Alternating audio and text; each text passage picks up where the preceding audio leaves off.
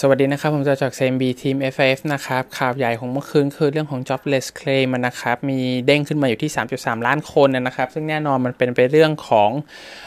ตัว economy ที่ถูกปิดไปนะครับ แล้วก็ทำให้มีคนมาเคลมมากขึ้นนะครับ แน่นอนนี้เป็นตัวเลขที่ส่งผลกับตัว unemployment rate ในอนาคตด้วยนะครับตลาดเองอาจจะยังไม่ได้กลัวมากนะครับ ยังเด้งขึ้นไปอยู่มีเรื่องของบิลที่มาช่วยลดเอฟเฟกตรงนี้นะครับ เพียงแต่ว่าผมก็ไม่แน่ใจเหมือนว่าตัวเลขเท่าไหร่นะถึงจะทำให้ตลาดกลัวได้จริงๆนะครับ เพราะว่าตัวเลขที่ออกไปเรื่อยๆ สุดท้ายเนี่ยยิ่งปิดนานนะครับ situation ที่มันแย่ลงเนี่ยก็จะทำให้ตัวเลขนี่สูงขึ้นไปอีกนะครับแน่นอนว่า situation มาเริ่มแย่ลงแล้วจริงๆสำหรับตัวฝั่งโคโรนาไวรัสในฝั่ง US นะครับเนื่องจากว่าคนที่ติด new case เนี่ยบวกขึ้นมาประมาณหมื่นเจ็ดนะครับแล้วก็ทำให้ตัวเลขอยู่ที่ 85,000 total case ซึ่งนำหน้าจีนไปแล้วนะครับก็กลายเป็น number one แทนนะครับแล้วก็ระยะเวลาเนี่ยอย่างเร็วนะครับเท่าที่ผมมันอ่านใน fund manager อื่นๆนะครับก็อาจจะอยู่สักประมาณไม่เกิน quarter สองนะครับจะอยู่ในช่วงของเดือนเมษาถึงพฤษภาที่หลาย ๆ อย่างอาจจะ peak นะครับแน่นอนว่าตลาดมันก็ act ล่วงหน้านะครับอาจจะถือว่า bottom ไปแล้วหรือเปล่านี่เป็นสิ่งที่ตลาด weight กันมากขึ้นนะครับสำหรับ cross road ตรงนี้ซึ่งในภาพรวมผมคิดว่าเรายังต้อง cautious อยู่นะเนื่องจากว่าตัวเลขเอ่อ economic เองเนี่ยหรือว่าตัว EPS เองนะครับความจริงไม่ได้ปรากฏออกมาซะทีเดียวนะครับมันอาจจะแย่กว่าที่ตลาดคิดก็เป็นไปได้เหมือนกันนะครับเนื่องจากว่า quarter หนึ่งเนี่ยก็จะถูกฮิตเนี่ยนะครับแล้วก็ quarter สองอาจจะฮิตหนักกว่าเดิมด้วยนะครับก็อาจจะเป็น part หนึ่งที่จะต้อง concern เอาไว้นะครับ ตัวเฟดเองก็ออกมาพูดเหมือนกันนะครับให้สัมภาษณ์กับทางสื่อนะครับ ว่าจะดูว่าด้วย takes เลยนะครับ commitment เอ่อ strong เอ่อโทนมากขึ้นนะครับสำหรับ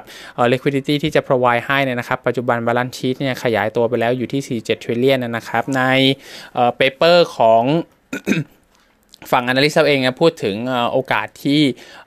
ตัว balance sheet ของเฟดเนี่ยจะขยับขึ้นสูงขึ้นไปอีกกว่านี้นะครับอยู่ที่ประมาณ 14 trillion เป็นไปได้นะครับนั้นก็ถือว่าเป็นตัวเลขค่อนข้างเยอะนะครับ แล้วก็ทาง Powell เองพูดถึงตัว recession ที่จะเกิดขึ้นในช่วง quarter สองนะครับซึ่งมีโอกาสเกิดขึ้นค่อนข้างชัดเจนนะครับ quarter หนึ่งโอกาสติดลบน่าจะเยอะอยู่แล้วนะครับเพียงแต่ว่า quarter สองจะลบหนัก แค่ไหนนะครับเนื่องเพราะว่าตัวเบสเคสของตัวโคโรนาเนี่ยน่าจะขยับไปแถวๆไม่เกินกลางปีนี้ค่อนข้างชัดเจนแล้วนะครับ ข้อดีก็คือเขามองว่าหลังจากที่มันควบคุมได้แล้วเนี่ยแล้วพอทุกคนเริ่มกลับไปทำงานกันตามปกติเนี่ยนะครับการ recovery เนี่ยจะทำเเกิดขึ้นเร็วมากขึ้นนะครับ เพียงแต่ว่า impact ที่มันเกิดขึ้นระหว่างนี้นะครับ เนื่องจากว่าแบงก์ชาติหลาย ๆ ที่เนี่ยเริ่มเป็น unlimit กันหมดแล้วนะครับอัด liquidity เข้ามาเต็มที่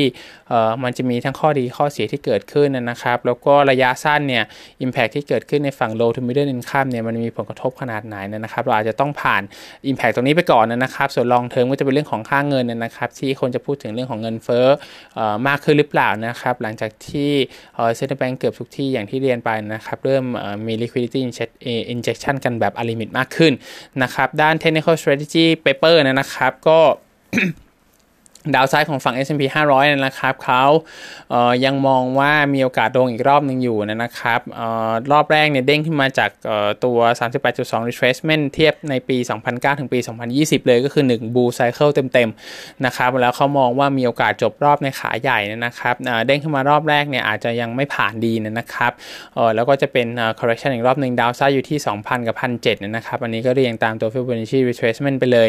เขามองว่า EPS เนี่ย assume ว่าแบบ conservative ก็แฟลตนะครับ แล้วก็โอกาสติดลบมันเยอะอยู่แล้ว economic ก็ติดลบนะครับ เพราะฉะนั้นเนี่ยการเด้งขึ้นมาไม่น่าจะรองรับ fundamental ที่มัน changing ไปในในฝั่งของตัว global เองนะครับตัวอีเวนท์ที่กันเกิดเคยเกิดขึ้นนะครับใน figures เนี่ยคือตอนสมัยปี 2008 นะครับตลาดก็ลงราวๆนี้นะครับแล้วก็มีเด้งขึ้นมาชุดหนึ่งเหมือนกันประมาณ 20%แล้วหลังจากนั้นก็ลงต่ออีกหลายเดือนนะครับแล้วก็ลงไประดับ 30%ด้วยผมได้ใช้มาจากอีกที่หนึ่งเหมือนกันในของฝั่ง Twitter นะครับ ก็มีเอ่อ research เป็นบูติก research ทำไว้เหมือนกันนะครับ เทียบกับปี 1929เอ่อในลักษณะของการขึ้นลงของฝั่งดาวโจนส์ก็คล้ายๆกันนะครับ ลงมา 30%กว่าๆเด้งขึ้นไปเนี่ยอาจจะอยู่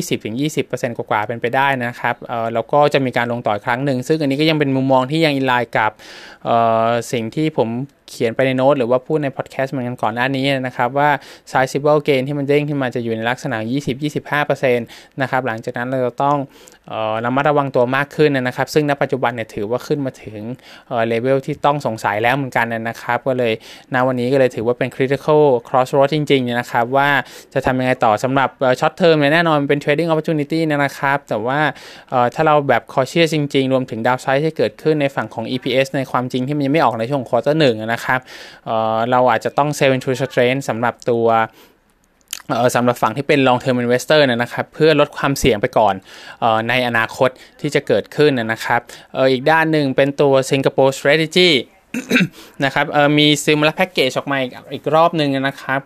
48 billion สิงคโปร์ดอลลาร์นะครับ แล้วก็ 15 billion เนี่ยเป็นฝั่ง Job Support Scheme นะครับ เป็น salary subsidy ให้นะครับ ซึ่ง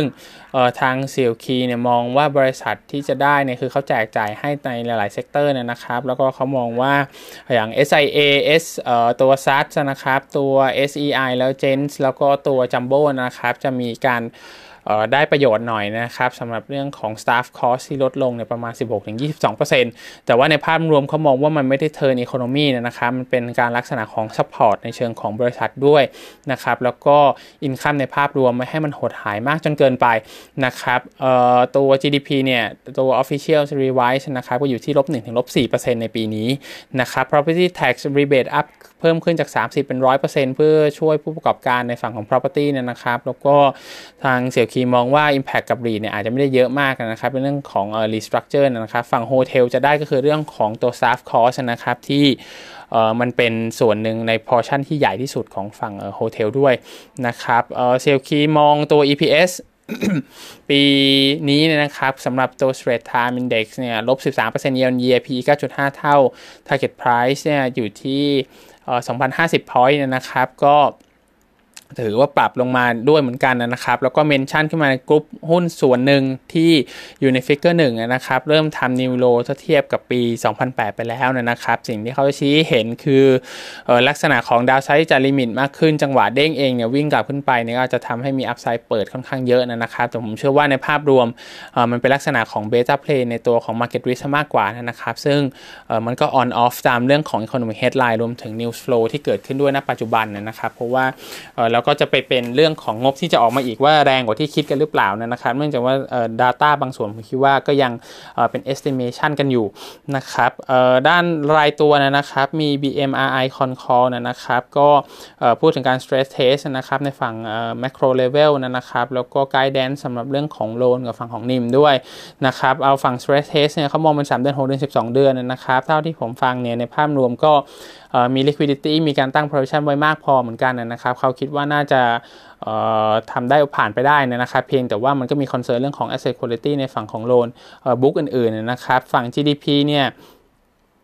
แบบดีไปเวอร์สนะครับ ก็มองอยู่ที่ 4.7% 3.8%แล้วก็อยู่ที่ 3.4%นะครับฝั่ง loan growth ของ industry อยู่ที่ 5.7 5.4 แล้วก็ 3.7%ตามลำดับนะครับ ส่วนฝั่ง loan book เนี่ยเป็น retail 36%เป็นโฮเทล 64%นะครับ ตัวที่เป็นปัญหาเนี่ยเขามองว่าอยู่ที่ฝั่ง wholesale นะครับ ซึ่ง หลายๆ ส่วนจะต้องถูก restructure มากขึ้นนะครับ แล้วเขาก็มี loan book อันใหญ่ที่เกี่ยวข้องกับ Garuda ด้วย ซึ่งมันก็มี impact จากตัวของโควิดเต็มๆนะครับ นี่เป็นหนึ่งใน example ที่เขาพูดถึงขึ้นมา ส่วนฝั่ง retail เองเนี่ยมี fixed income earner เป็นตัวช่วยไม่ค่อยมีปัญหามากนะครับ แล้วก็มีเรื่องของ auto credit card มาช่วยด้วยเหมือนกัน ซึ่ง policy ของ m a n d a r y เนี่ยเดิมตามที่ analyst อัปเดตให้นะครับก็คือเขาพยายามไป boost เรื่องของ yield loan มากขึ้นนะครับไปลุย SME ไปลุยไมโครปัจจุบันต้องกลับมาเป็นฝั่ง conservative อีกรอบหนึ่งเนื่องจากว่า economic slowdown นะครับก็จะมาเคลียร์หลังบ้านในลักษณะของตัว asset quality มากขึ้นนะครับเรื่องของ fee income มีโอกาสลดลงเหมือนกันนะครับตัว transaction อะไรต่างๆ ที่มันหดหายไปนะครับก็จะทำให้ตรงนี้มีผลกับทาง Mandiri ด้วยนะครับ ตัวฝั่ง NIM ก็ตัวดอกเบี้ยลดลงค่อนข้างเยอะนะครับเขามองว่าตัวในภาพรวมเนี่ยน่าจะลดลงอีก 10 bip นะสำหรับฝั่ง guidance นะครับ ตัว OPEX เอ่อมองแฟลต แล้วก็แต่ว่าเขาใส่ไว้เนี่ยหกถึงเจ็ดเปอร์เซ็นต์นะครับ ก็อาจจะเป็น part หนึ่งที่เอ่อ banking เองอาจจะพอลีนได้นะครับ แต่ว่าอันนี้ก็จะเป็นเอ่อในภาพรวมก็จะเป็นเรื่องของตัว asset quality เป็นหลักเลยนะสำหรับฝั่งแบงก์นะครับ ทาง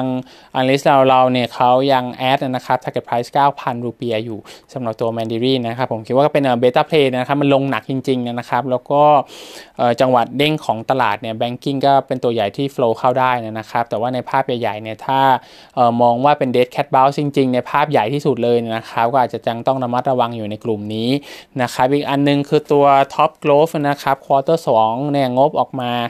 โอเคนะครับ เริ่มได้ gain มาจากตัวเอ่อ growth ที่มีออเดอร์มากขึ้นแล้วนะครับ revenue บวก 1.7% Q on Q net profit บวก 3.8% Q on Q เอ่อ latex glove บวก 11%สำหรับยอดขายนะครับเอ่อ nitrile ลบ